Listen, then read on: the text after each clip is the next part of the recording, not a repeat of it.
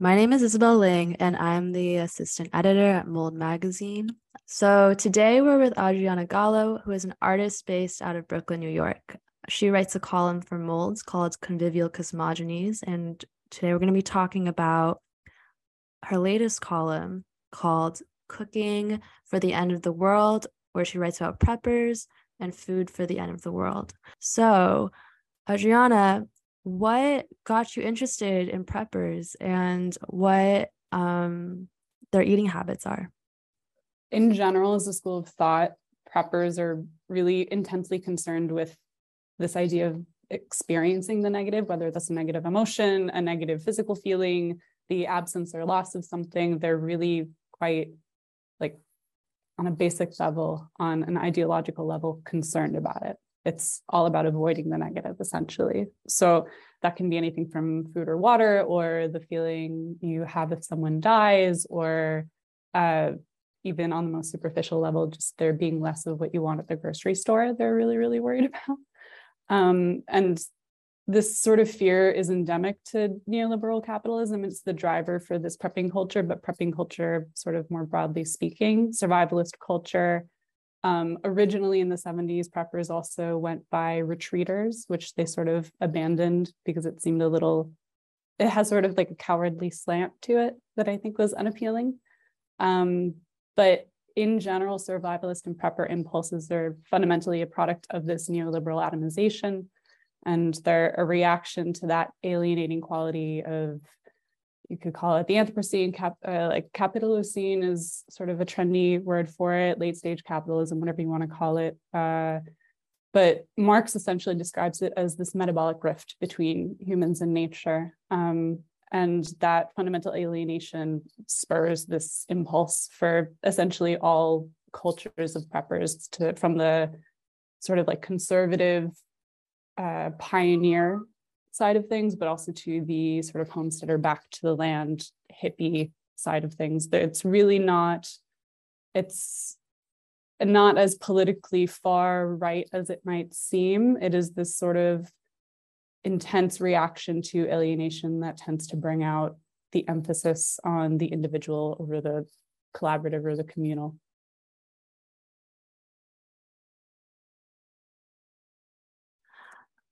So it seems that um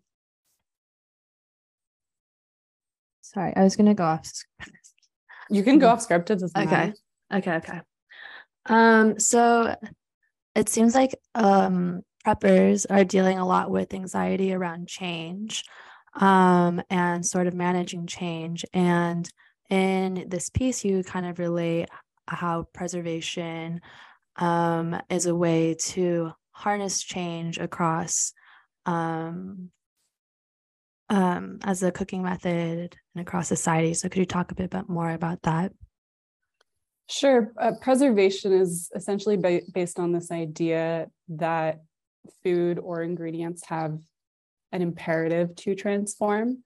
So, the action of preservation or fermentation. There's a few different ways to go to go about it. Some stall that transformation some sort of work alongside it some encourage it. There's sort of this broad sort of spectrum of ways to encounter it. But preservation at least as it fits into prepper culture is really about the stalling and the idea that through accumulation of material of capital you can essentially stave off death. That death uh, you can not be fully immortal, but it is this way of completely avoiding the idea that something might go bad because it reminds you that maybe you won't be around uh, long enough even to eat some of these products. But there's this intense worry that if you don't have enough things, then you will become closer and closer to having to reckon with the end, whether it's the end of you, your family, society, those that sort of existing on the brink of that is the fundamental worry and then leads to this very particular kind of preservation that you see within prepper culture and prepper cookbooks and uh, bunker uh, starter kits, that sort of thing. So, for this piece from Mold, you write that preservation in the hands of humans is a process used to control loss. And you note that preserved food can fall into either one of two categories.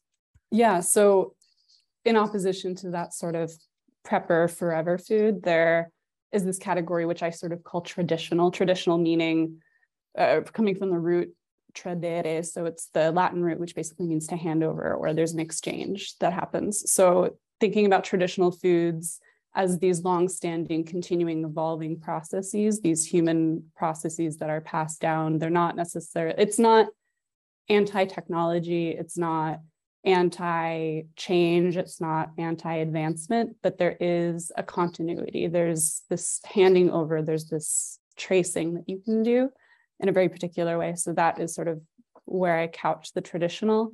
Um, mm-hmm. Um, so that can be something like bread, cheese, miso, all of these things can be made in a hyper industrial way.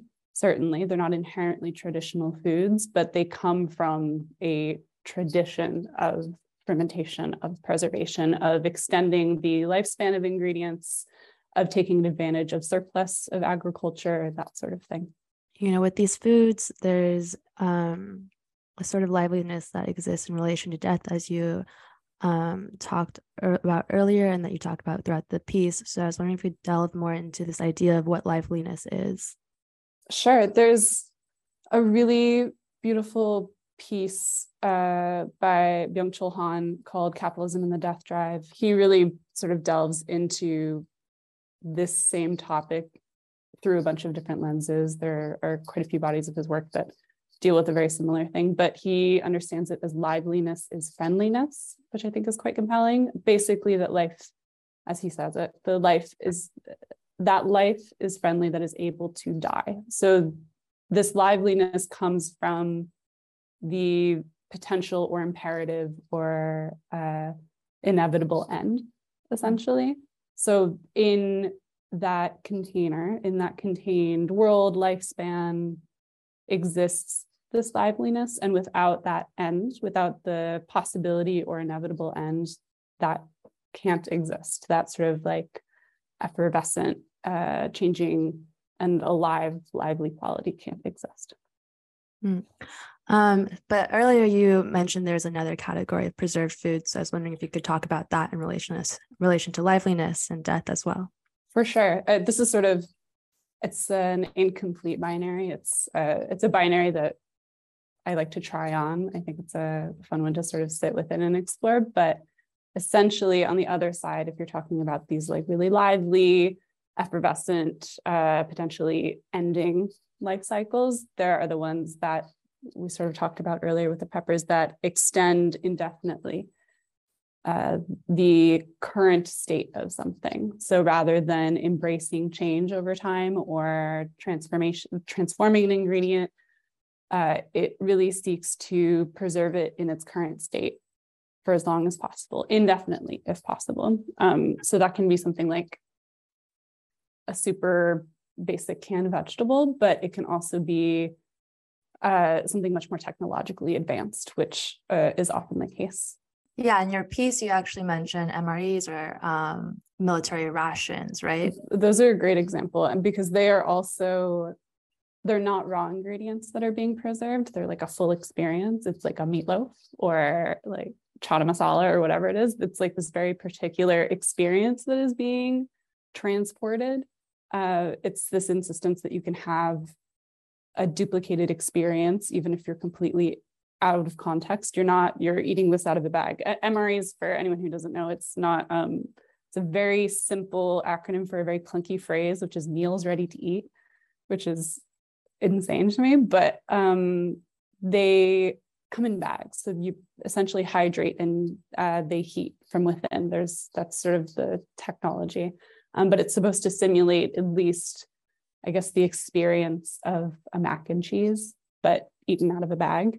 Um, and I think that's sort of the ultimate version. And you see a lot of uh, MREs sold as domestic food options on some of these prepper supply websites as well. So it's not just uh, a military thing. Um, there are also communities of people that like to seek out old or uh, pseudo expired MREs to try.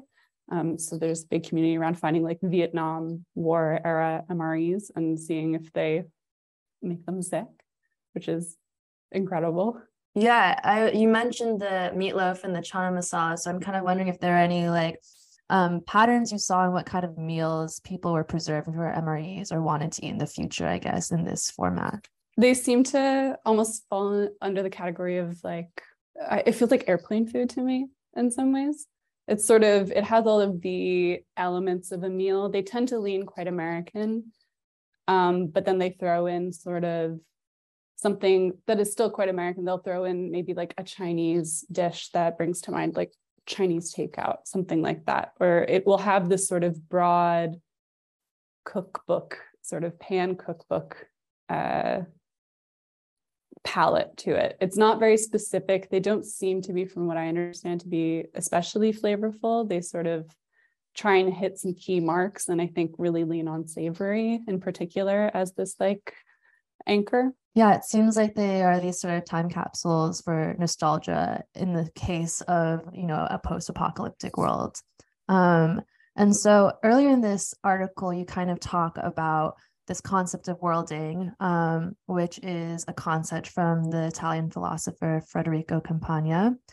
Um, so I'm interested, you know, in the eyes of the preppers who are creating a world um, or idea, idealizing a world in the future where they no longer have um, the same conditions or things or luxury goods that they're familiar with. Um, what sort of worlds are preppers trying to create, and how does worlding sort of relate to preppers? Sure. So, worlding, at least as um, Federico Campagna positions it, he sort of borrows it from Heidegger and changes it a little bit. He's thinking about it as a metaphysical concept. So, it's essentially when you wake up in the morning, how you order the world around you. And that can be a collective ordering or it can be an individual ordering. It's a negotiation that all of us make, but essentially worlding as this representation or reconstruction of the discrete experiences or perceptions or sensations that you encounter and how you uh, not even explain them to yourself, but just how you process them. So, on a very basic level, that's at least how he understands it. Um, what I really take from it is worlding as an action uh, rather than something that happens to you. It can happen to you. You can encounter someone else's or another community or uh, another world. You can encounter those perceptions, but the activity of worlding is this literally representational, representational, reproductive act. Um, so in the case of preppers in particular, it's building this, uh, it's almost building a mythology, right? It's building a world in which this all makes coherent sense. It all makes complete sense that you should be spending a portion of your income every month to build this stockpile that you are also encouraged to actually dip into before anything bad happens. There's this sort of encouraged consumption and turnover uh, it's this reinvention of the wheel, which is sort of strange. That it's not as if humans have never encountered encountered famine or absence of resources or extreme uh, extreme climate change or uh, even a, a, nomadic society moving to a new place and it having changed somehow.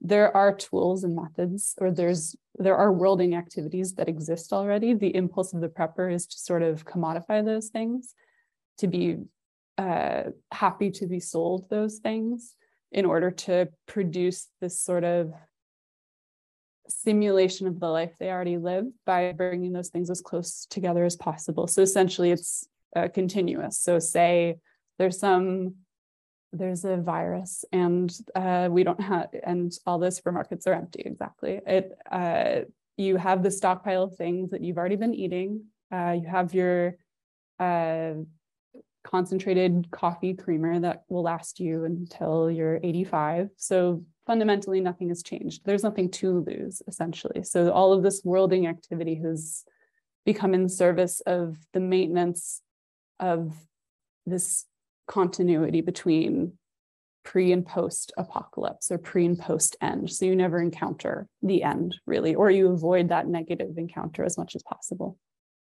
Right. And so I'm interested in that because um, with preppers, it seems like um, this concept of survival food comes into question and what survival food means for different people means a lot of different things. And it's interesting that um, so many of these survivalists look to the military as a model for what kinds of foods they might be eating. Um, so in your essay you mention how um, certain cultures have incorporated this sort of inheritance of military foods into their um, everyday recipes. And I was kind of wondering if you could talk about that. Sure. Those are in these are sort of generalizations. There's loads of examples of this within the US as well. Um, you can point to microwave meals are a great simple example of application of military technology domestically into your everyday food life. But internationally, it tends to be most prevalent in places that have encountered uh, some major global conflict that has basically disrupted uh, food infrastructure as it exists, and either with the intention to replace it or just as a byproduct.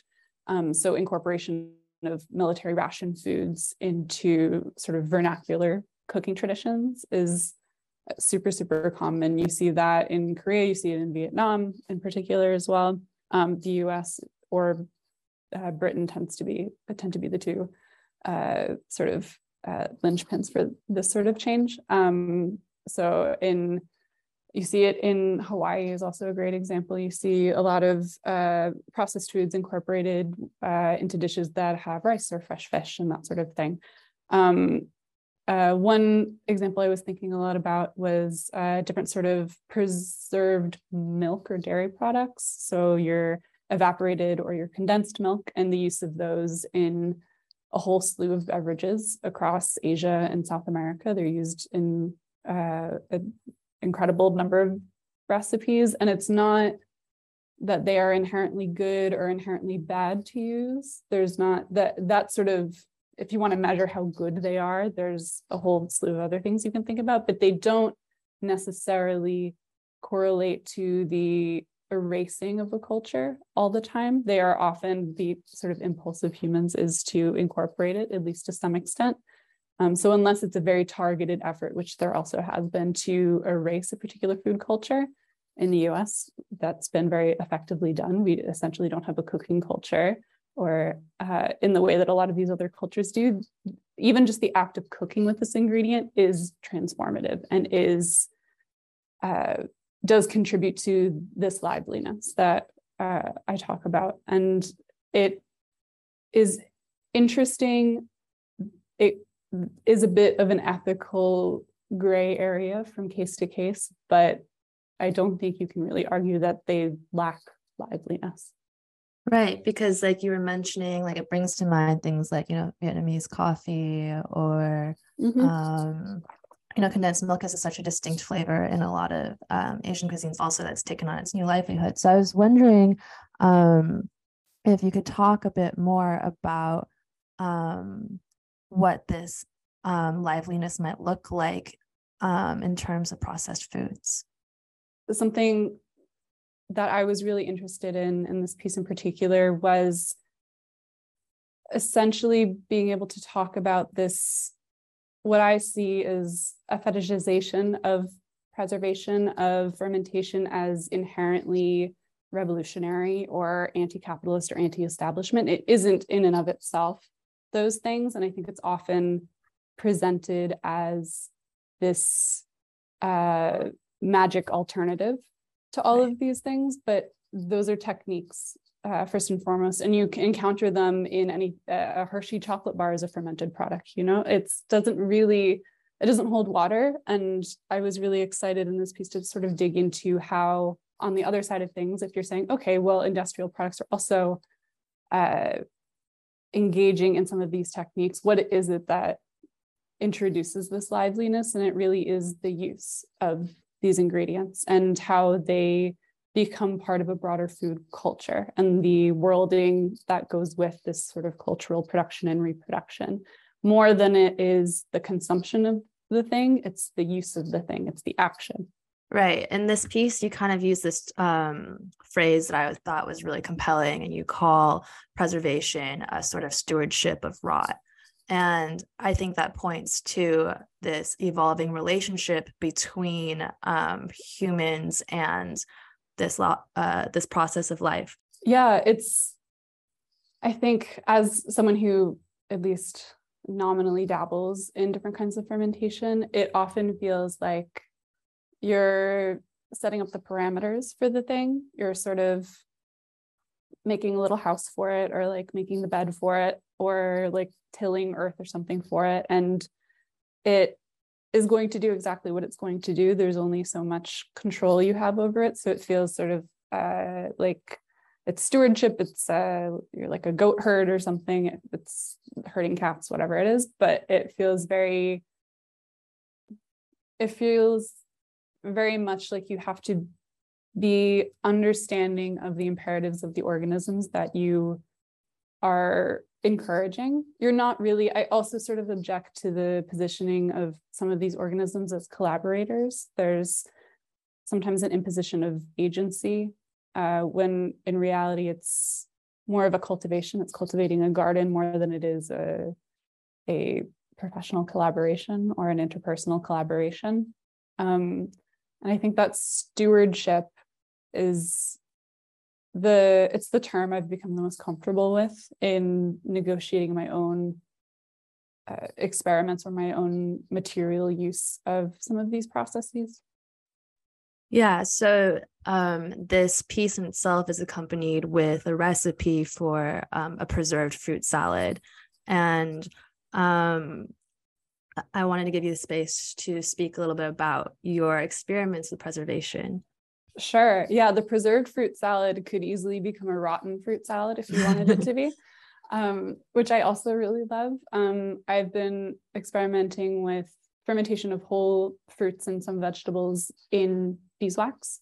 Um, it creates an almost complete seal of basically whatever is in or on the fruit to begin with. So if there's some little thing that makes its way in that doesn't necessarily make it taste good, then you're sort of stuck with it. Um, it's best at about five days if you want to have plums are really beautiful for it. Um, apples make intuitive sense. You sort of it almost vinifies the fruit in this very particular way. So you get a little bit of fizz, you get a little bit more acidity, but then it turns a corner and gets uh, closer and closer to what you would see as rotten. Or there might be a bit of mold that takes over. It's not quite like it's not unlike a sourdough starter or a kombucha, but there are a few more variables. So it varies from fruit to fruit. There's a lot to negotiate. And then I, I found it's a really interesting way to encounter some of these raw ingredients, whether where you're buying the fruit from changes a great deal, whether it's in season or not. Um, all of these things become like they are in cooking, these they become these sort of like really big moves, they become amplified by the cooking or the preservation process. And that amplification I find especially interesting. If the readers to go through this piece, they'll see um, images of the sculptures you've made with some of these pre- preserved fruits. And um, you're an artist, and this is part of working with food as a part of your art practice and art making. Um, across our all of our mold columns with you, you've created sculptural works, that are really wonderful and illuminating and often tied thematically to the piece itself. So, um, what is your art making process and an approach to these specific um, works? Sure. So, I sort of, in this particular piece, you see the preserved fruit. Those fruits have been in a box for about two or three months, something like that they went really they went a very very long time. Some of them ooze some of them don't. The pear is like super dry and then you get in there and you really see the transformation that's happened. Um, in general in my work i'm interested in a range of notions of the edible and consumption as a broader theme and metaphor but also as this sort of implied potential gesture in encountering some of the work. Um, in in my work, they're not necessarily archival, which is sort of the point. They change over time, um, or they can be remade. So there uh, are bread sculptures in particular that I work with where I tend to reproduce the same suite over and over and over again. So there's a performance in the repetition and the reproduction of the same forms over and over again, the iteration and the sort of micro changes that happen with those things. Um, in general, I'm interested in materials that move between particulate and whole and back again. So they move from uh, solid to liquid to powder, all of these sort of uh, mutable states are of particular interest to me. And the evidence of gesture, of my gesture, or of gestures that I create the parameters for, whether it's something that rots or something that dries or something that bakes, those sort of transformative gestures I want to be apparent in the product. Um, and I find that potential for edibility allows for a more direct relationship between a viewer and a work because it has a particularly sensual quality that feels knowable in a way that a lot of uh, a, a painting, for instance, might feel a little bit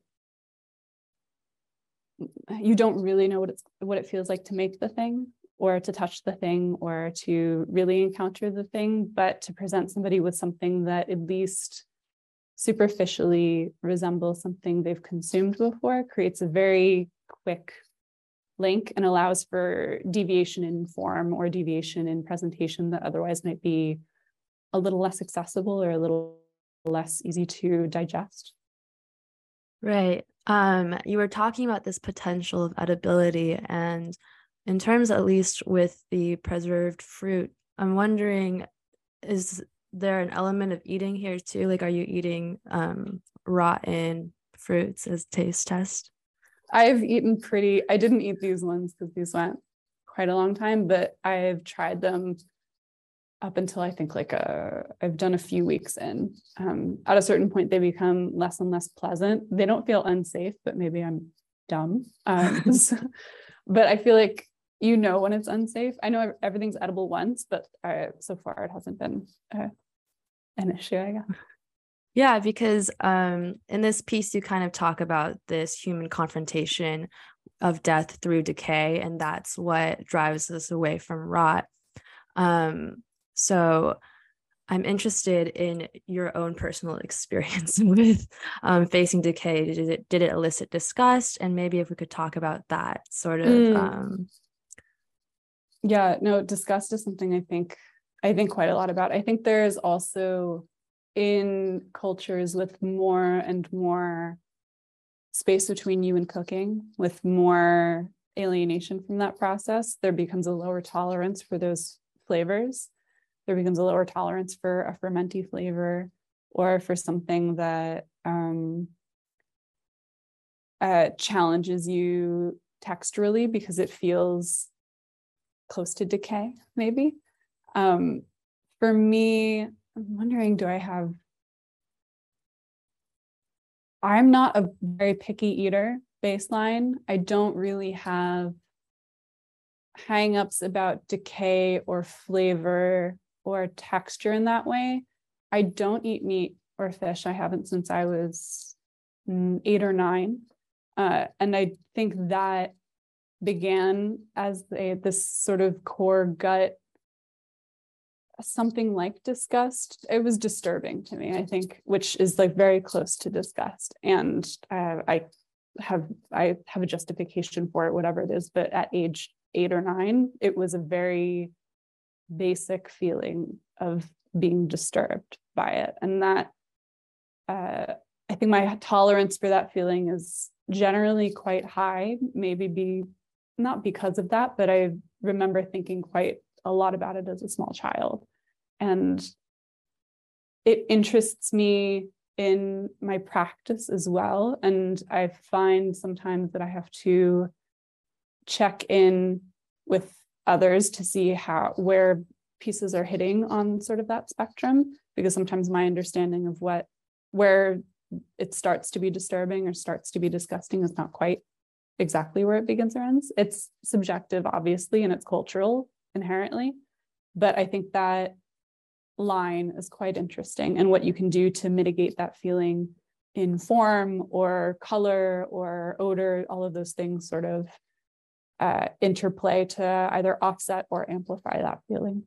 And I feel like preservation is a sort of way to make a home in fear or make a home with change.